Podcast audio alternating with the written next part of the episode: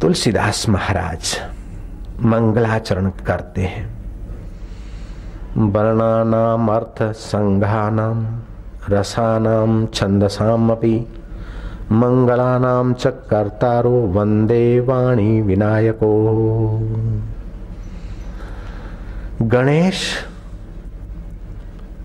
बुद्धि के मालिक देवता है। ब्रह्म वैवर्त पुराण में गणपत्य खंड चुम्वालीसवा अध्याय पचहत्तरवा श्लोक। चुम्वालीसवा अध्याय पंचासीवा श्लोक, सत्तावनवा श्लोक, उनके आधार पर मैं एक गणेश जी के जीवन में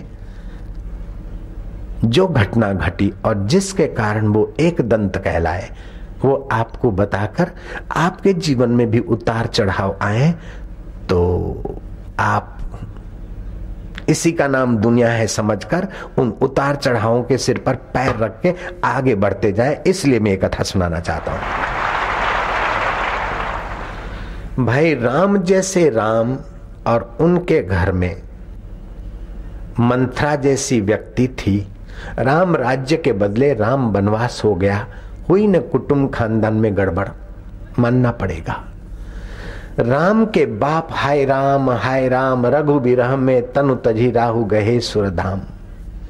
जब राम के बाप को भी संसार ने रुला दिया तो आपको कभी संसार थोड़ा कड़वा मीठा अनुभव करा दे तो आप समझ लेना भाई, इसी का नाम है दुखालय संसार, इसी का नाम है समझकर आप कदम आगे बढ़ाना, उस दुख में डूब मत जाना।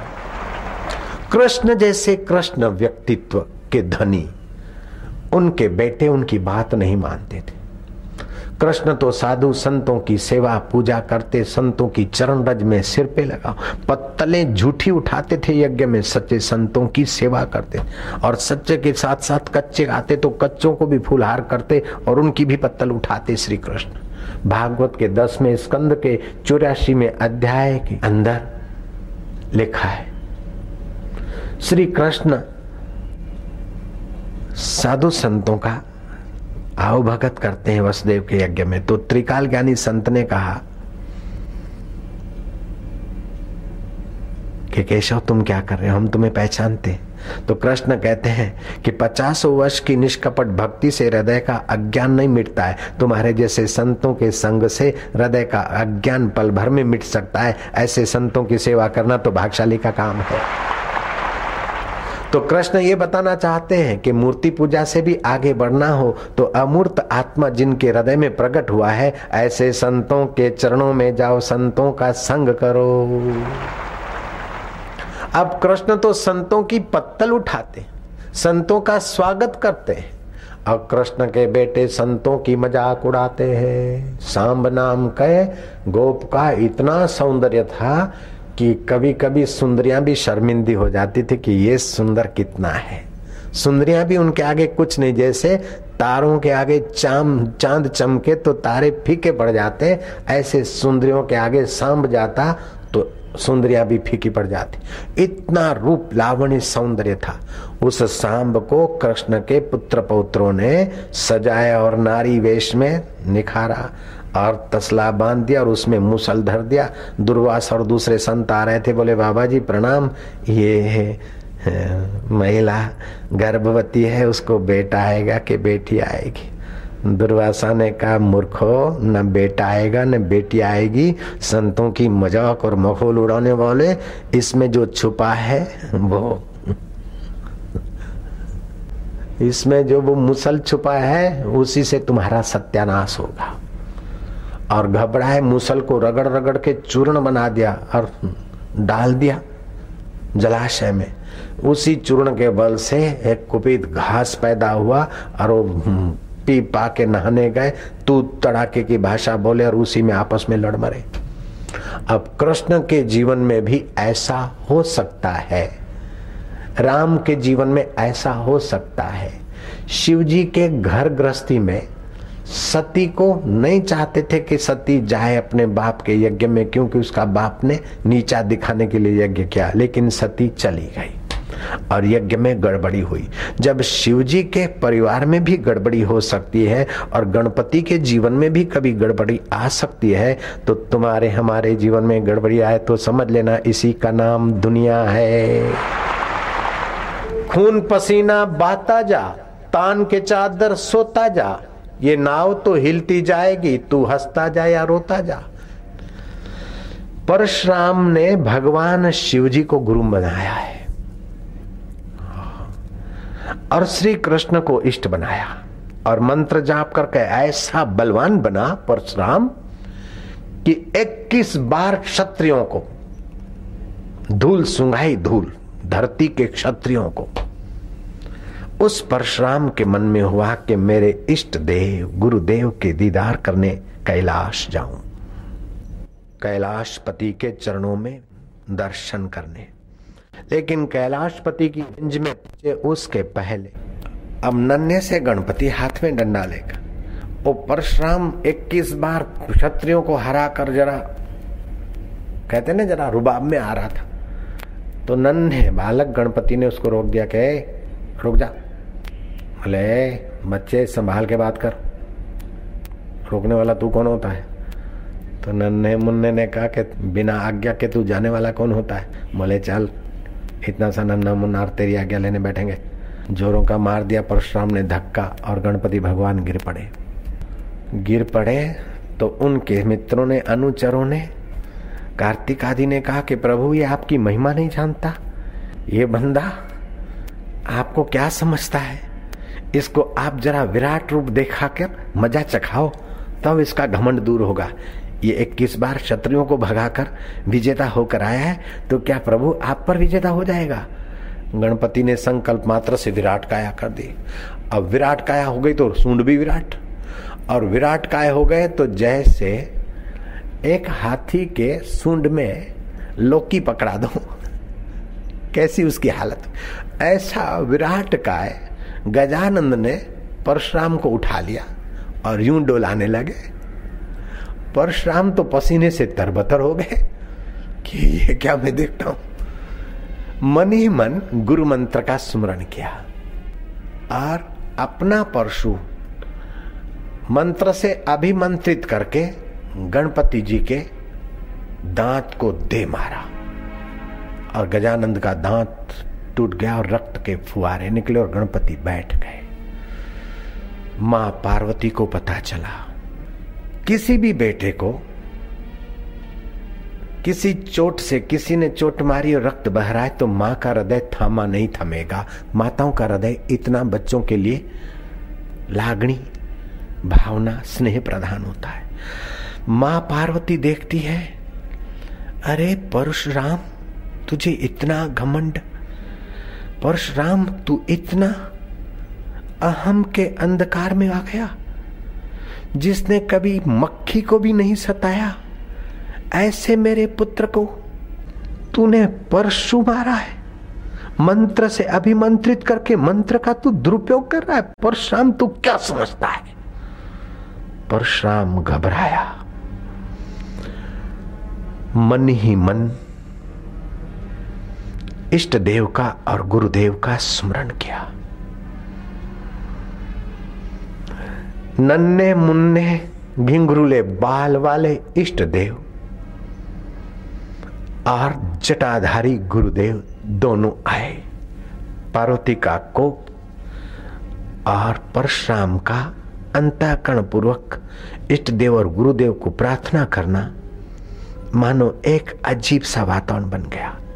शिव जी आए खड़े हैं, देखते हैं। पार्वती शिव जी को निहारती है कि प्रभु जी कैसे आ गए। अपने शिष्य की रक्षा करने को। देखते कि प्रभु जी के भी प्रिय मित्र अथवा इष्ट अथवा अपना आत्मा। गिंगरुले बाल वाले भी, परशुराम और मेरे बीच वो कृष्ण मंद मंद मुस्कुरा रहे और शंकर भगवान कृष्ण को प्रणाम कर रहे हैं। पार्वती का गुस्सा, आश्चर्य में, श्रद्धा में और विचार की गहराई में खो गया। भगवान कृष्ण कहते हैं कि परशुराम, तुमने बहुत बड़ी भारी गलती की। न पार्वती परात साध्वी, पार्वती से बढ़कर कोई साध्वी नहीं है। और उसका सपूत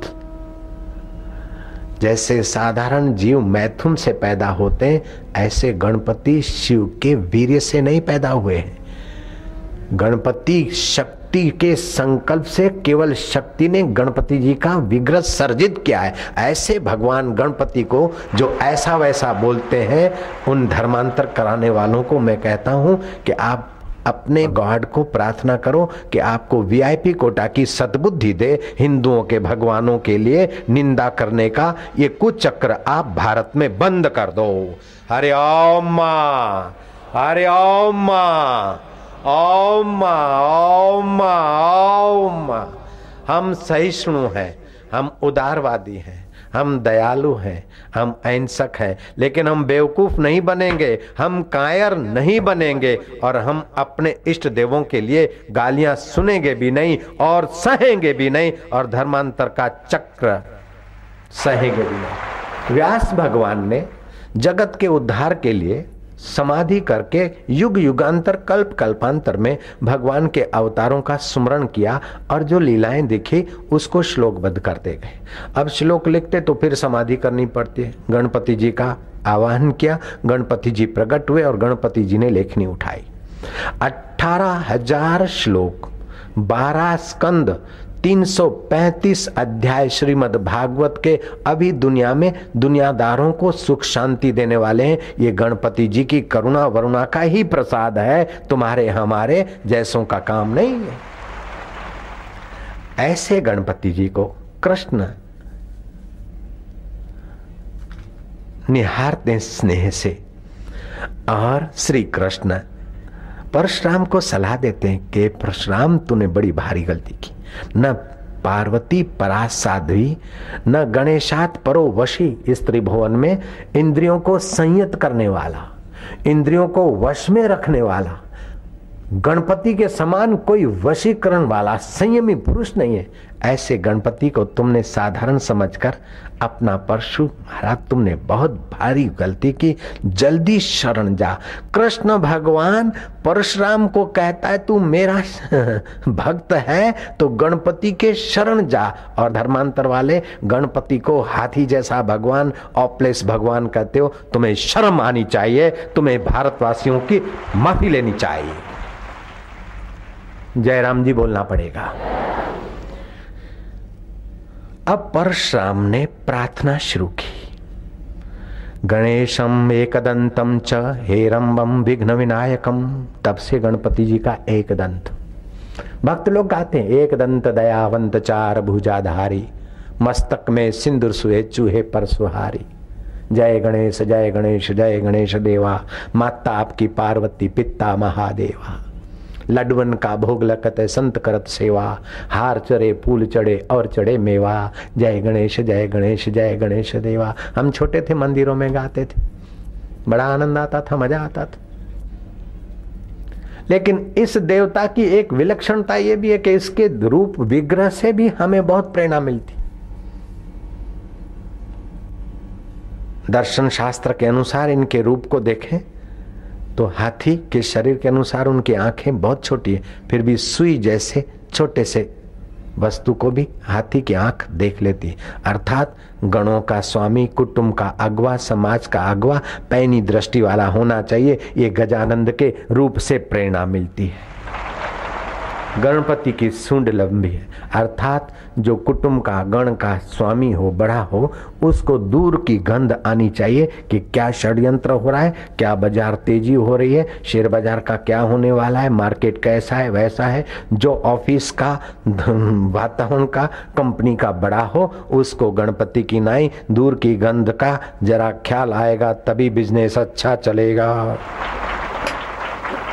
जयराम जी, बोलना पड़ेगा। हाथी के कान सुपड़े जैसे होते हैं।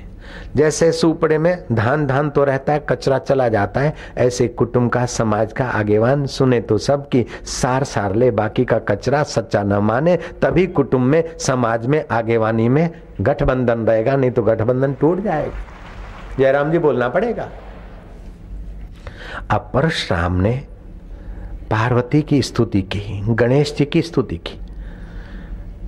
गणेशम एकदंतम च हेरम्बम विघ्न विनायकम लंबोधरम गज गजवक्त्रम गुहाग्रजम रक्षमाम रक्षमाम जगन्माता अपराधम रक्षस में रक्षमाम रक्षमाम जगत माता अपराधस रक्षस में शिशुनाम अपराधेन कुतो माता ही कुश्यति रक्षमाम रक्षमाम इस प्रकार गणपति जी की और माँ पार्वती की स्तुति करते करते परशुराम उनके चरणों में पड़ा और माँ पार्वती कहती है कि मुझे जैसा गणपति पुत्र, बेटा परशुराम, तुम भी मेरे पुत्र समान हो, तुम्हारा यश होगा, तुम निर्विघ्न जाओ और आप अब मैं आपको क्या बताऊँ, उस देवी की नकल में नहीं कर सकता हूँ। माँ पार्वती जैसा हृदय और समझ मेरी कहाँ है?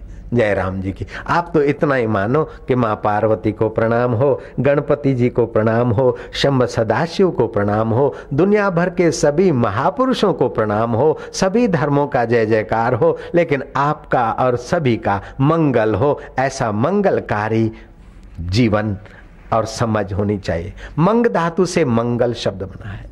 वर्णा नाम अर्थ संघा नाम रसना नाम च छंदामसी मंगला नाम च कर्तारो, वंदे वाणी विनायको। वाणी बोलने के पहले गणपति जी का मंत्र उच्चारो, आपकी वाणी का प्रभाव बढ़ जाएगा। गम, ये बीज मंत्र है। गणपत नम। गम बोलने से आपके ज्ञान तंतुओं पर बीज मंत्र की सात्विक इफ़ेक्ट पड़ती है। आपकी बुद्धि ऐसी सुंदर वचन आपको ला कर देगी तो वाणी को सुव्यवस्थित रूप से चलाना हो तो सरस्वती का गम गणपत नम, गम गणपत नम। फिर श्री सरस्वती नम। लेकिन ये कला सिखाने वाले गुरुदेव का भी तो निगुणापन नहीं होना चाहिए। हम गुण चोर तो ना हो, गुरुभ्यो नमः। और बाद में आप बोलो तो आपकी वाणी सत्संग का काम कर लेगी, सत्य के साथ यात्रा कराने वाला वातावरण पैदा कर देगी।